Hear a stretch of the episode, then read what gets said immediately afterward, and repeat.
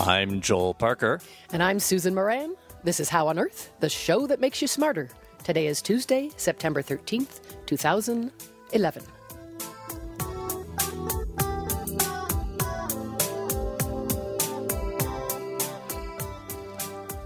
Coming up, how the pine beetle infestation doesn't have to become such an epidemic and what can we do about it now?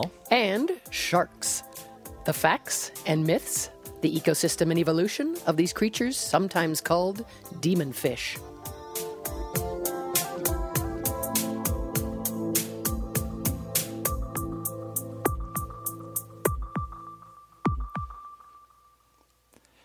Before we look at this week's news, you may have noticed that the beginning of our show sounded a little different today. Well, after long and careful deliberations, we finally picked a winner in our theme song contest, a track called Patient Truth by local composer Josh Cutler, who also goes by Techler. Congratulations to Josh, and thanks to the many talented musicians who entered the contest. We encourage our listeners to check out all the folks and their music. Links are still available at our website, howonearthradio.org slash contest. Now, on to the news in science. La Nina, the recurring climatic phenomenon that triggered fire spawning drought and unprecedented heat in Texas and other states, is officially back. It had been declared dead in June by scientists at the National Oceanic and Atmospheric Administration, but its impacts on weather patterns have lingered through the summer. It has contributed to the devastating heat and aridity that has left tens of thousands of acres of Texas scorched by wildfires.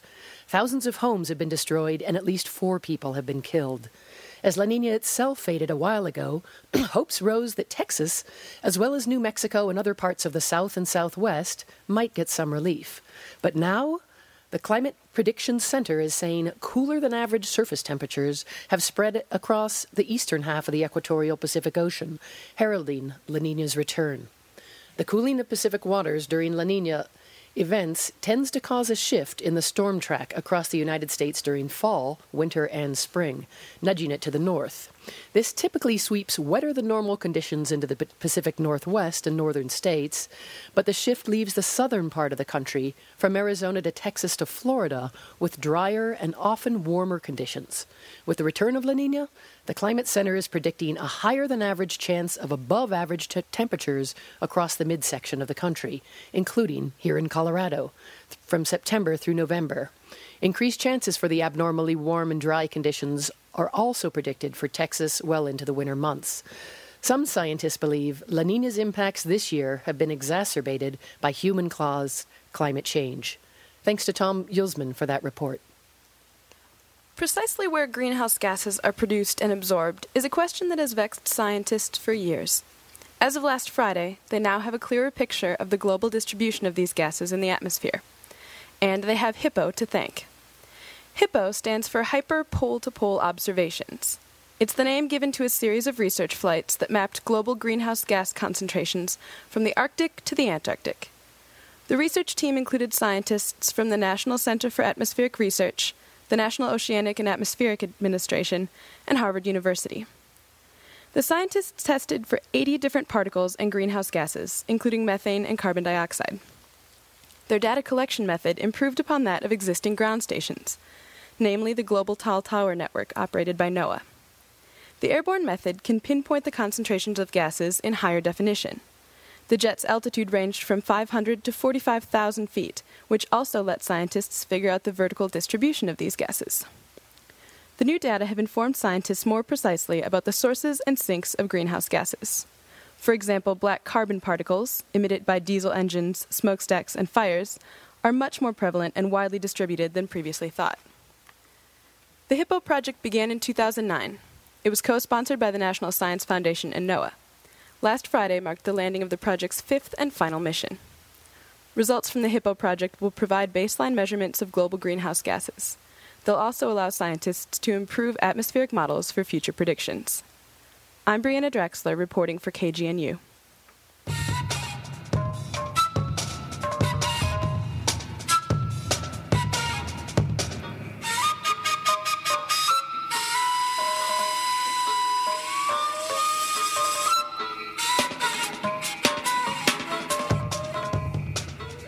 You're listening to How on Earth, the KGNU Science Show. I'm Susan Moran. If you live on the Front Range, or for that matter, just about anywhere else in Colorado, you don't have to go far to notice huge swaths of reddish brown that have replaced green conifer forest. By now, many people are familiar with at least the devastating effects of the mountain pine beetle. But far fewer may understand just how these voracious insects actually make their living or that this epidemic and its causes and triggers are far more nuanced and controversial than meets the eye. In other words, humans are hardly just victims. Canadian journalist Andrew Nikiforuk has written a newly published book about the beetles that have been gorging with impunity on pine and spruce forests from British Columbia down nearly to Mexico. It's called The Empire of the Beetle how Human Folly and a Tiny Bug Are Killing North America's Great Forests. Previously, Nikiforuk wrote a best selling book called Tar Sands. He's on the line from Calgary to discuss the book and the future of the beetle and our treasured forests. So, Andrew, welcome to How on Earth. Thank you, Susan. So tell us first, who the heck are these terminators anyway? Many people are familiar with beetles, but maybe not these up close and personal. Well, there are about 7,000 uh, species of bark beetles, and um, that's more uh, bark beetles than there are mammals on the planet. Wow.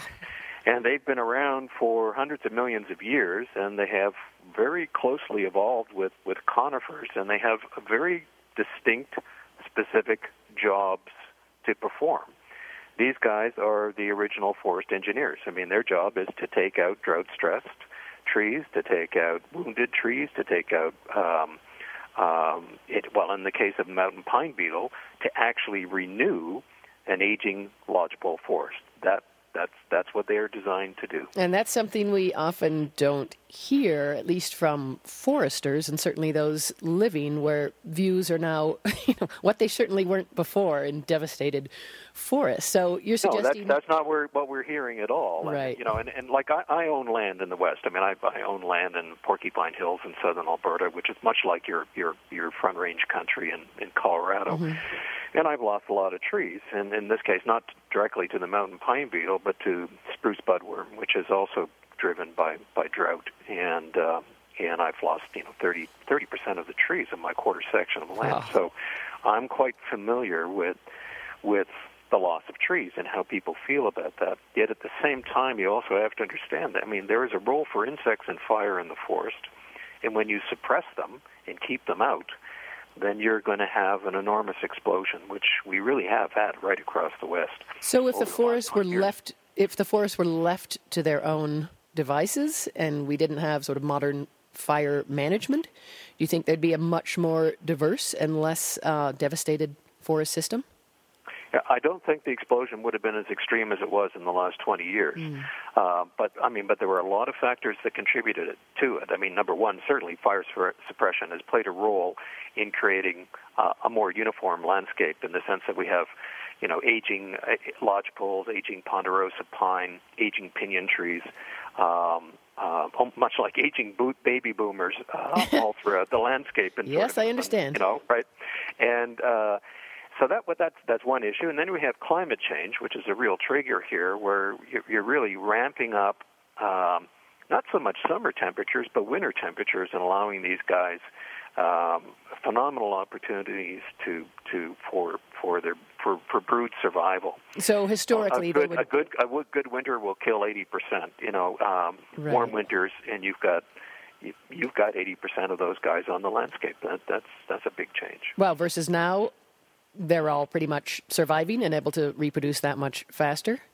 Yep, in some cases they can reproduce twice, uh, well, depending on the species. But you know, up at, when when when this whole thing really exploded in Alaska back in the 19, late 1980s, 1990s, I mean, it, it was kind of unheard of that the spruce beetle would be be doing this, and then they then they actually managed to reproduce twice in a summer, and so you had you know you had two generations of beetles on the landscape. Um, that was absolutely phenomenal. And I mean, the amount of biomass in the air, and I think people have to understand that they don't really quite understand what what the volume of insect activity in Alaska alone amounted over a 10 year period uh, I mean, just imagine this. I mean, looking up in the sky and seeing 3,500 killer whales flying through the sky, or encountering, you know, a wolf pack that's, you know, 500,000 members strong. It sounds a little more um, graphic than the locust analogy.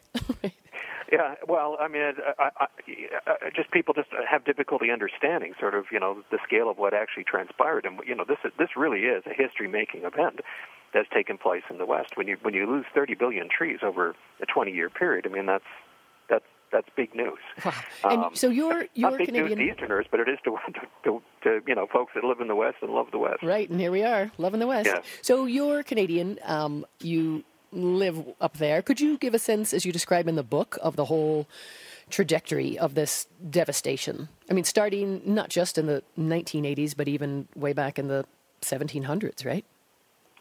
Well, yeah, I don't know if we want to go back to the whole European experience, but uh, okay, let's start that. I mean, I mean, the bark beetles became a big issue in Europe in the 18th century, and they did because European peasants had been at, at that point had had just mowed down uh, much of uh, Europe's hardwood forests to create agricultural land, and um, and to replace all of those hardwoods, um, so-called scientific foresters in in Germany started planting Scotch pine and, and, and spruce everywhere.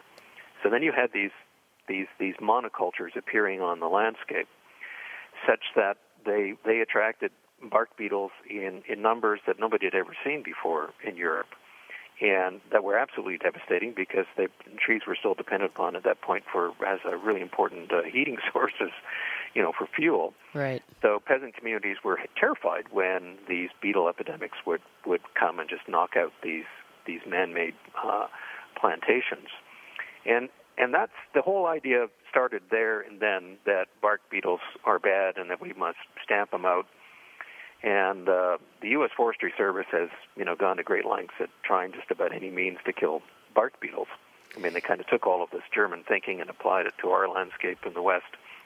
What have been some of the most central, and then we'll get to some of the most and least effective? I mean, you name it, we've tried it. So, I mean, with thinning forests, fell and burn, uh, we've tried arsenic, we've tried just about every pesticide you can imagine.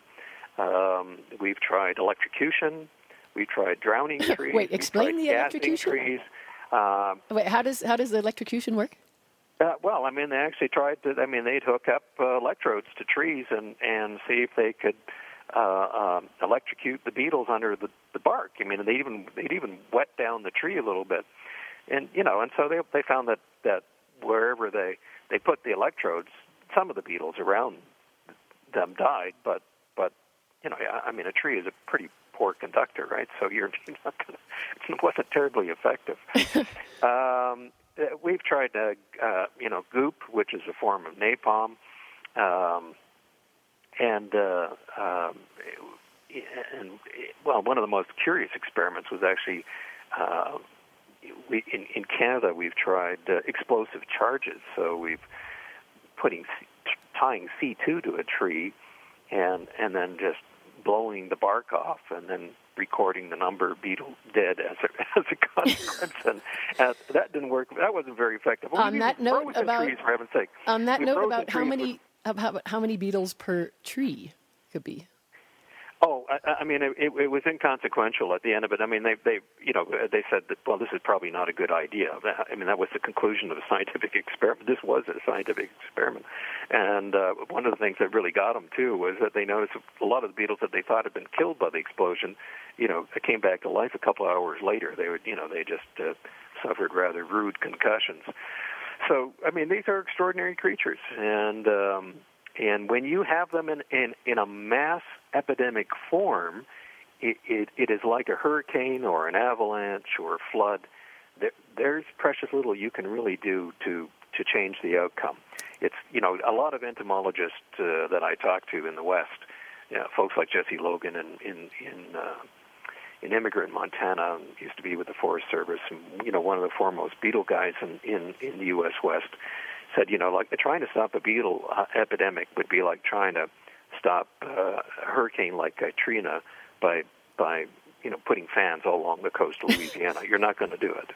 You know? So at this point, is it best to just let them gorge as they will, and eventually they'll move on, or just simply. well, they'll they'll essentially eat themselves out of house and home. Um, they will take out all the mature trees, and in, in a really severe epidemic, I mean, they start taking out uh, trees the size of baseball bats.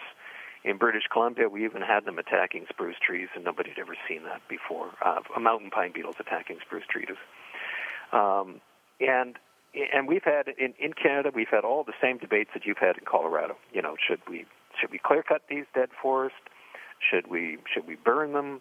Um, should we um, put roads in there and thin the trees? You know, every debate that you've had in Colorado, we've had in Canada.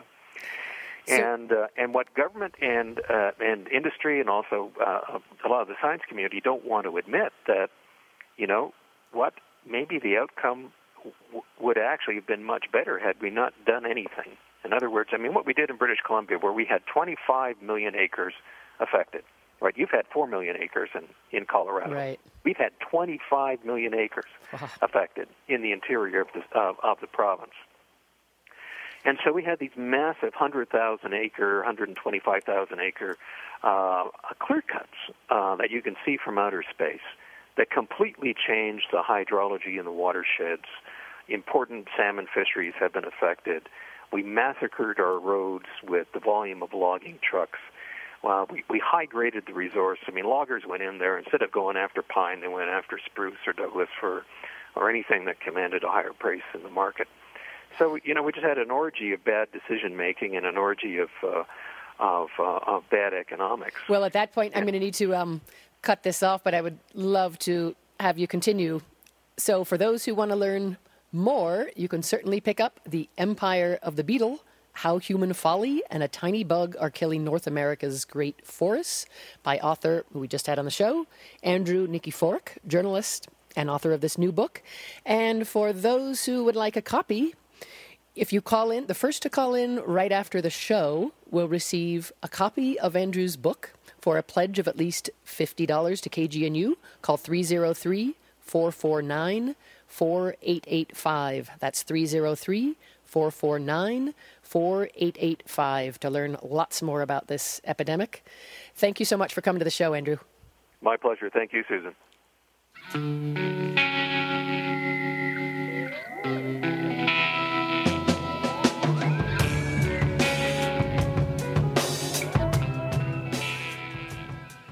You're listening to How on Earth, the KGNU Science Show. I'm Joel Parker. Sharks have a special place in the human psyche. Perhaps it's a combination of the mystery of the depths of the ocean and natural fear and awe of powerful beasts that can kill humans with a single bite. But these predators are also key players in the ocean's ecosystem.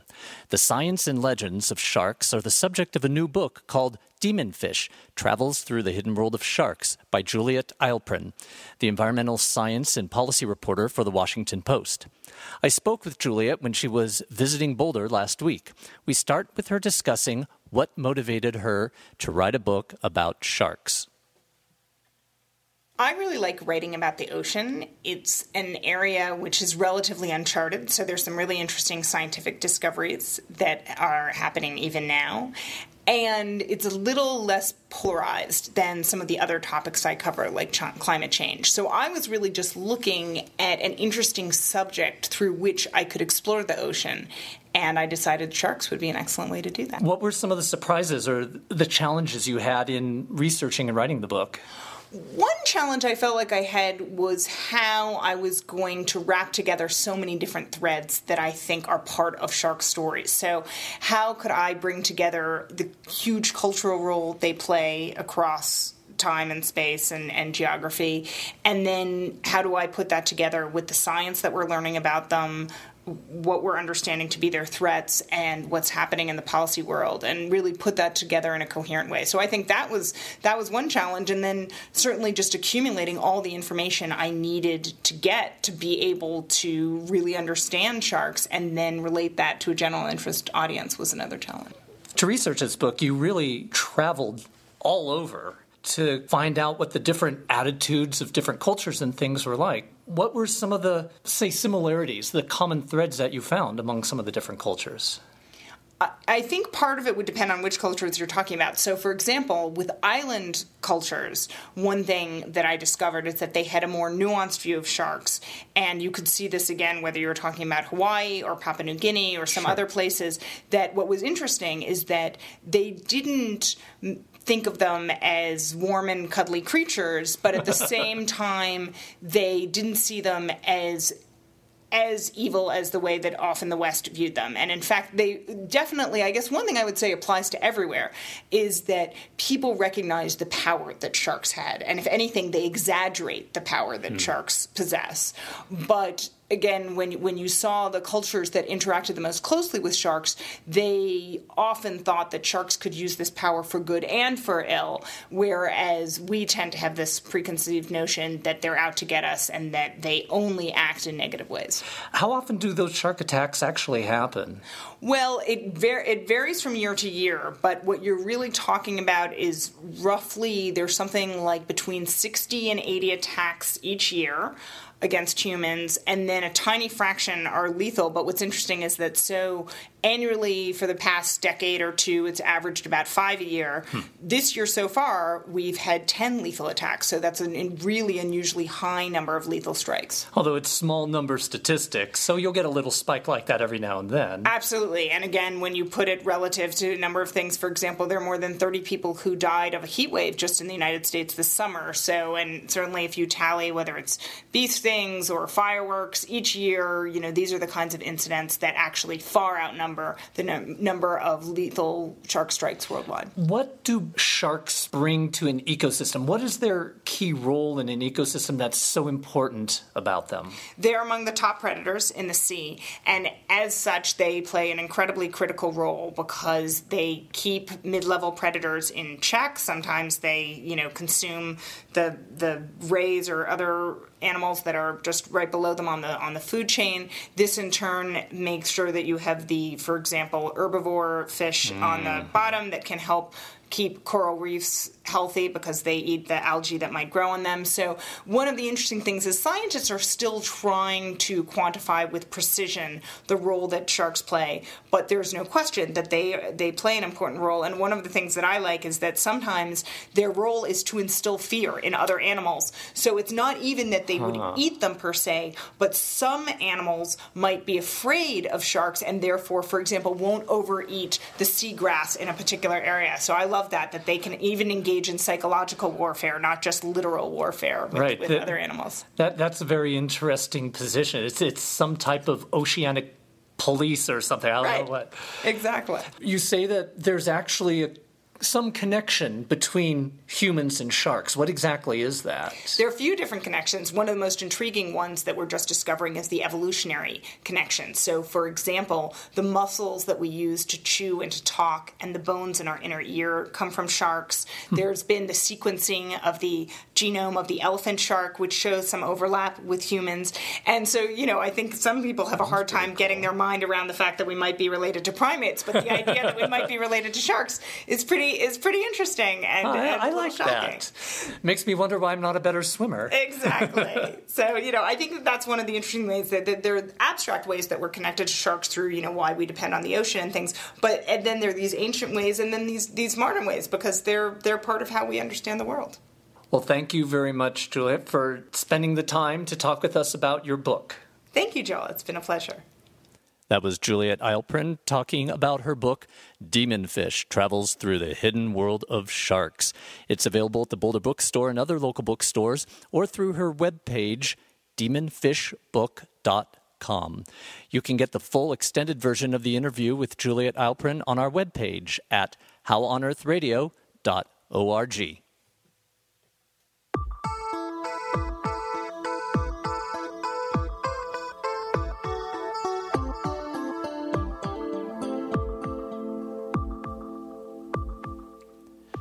That's all for this edition of How on Earth. Our executive producer is Susan Moran. This week's show producer was also Susan Moran. Our engineer was Joel Parker, and additional contributions by Tom Yulsman and Brianna Draxler. Josh Cutler wrote our theme music. Additional music from Mulatu Astatke and the Heliocentrics. Visit our website at howonearthradio.org. Podcasts of our show are available there and through iTunes. Questions or comments? Call the KGNU comment line at 303 447 9911. For How on Earth, the KGNU Science Show, I'm Susan Moran. And I'm Joel Parker.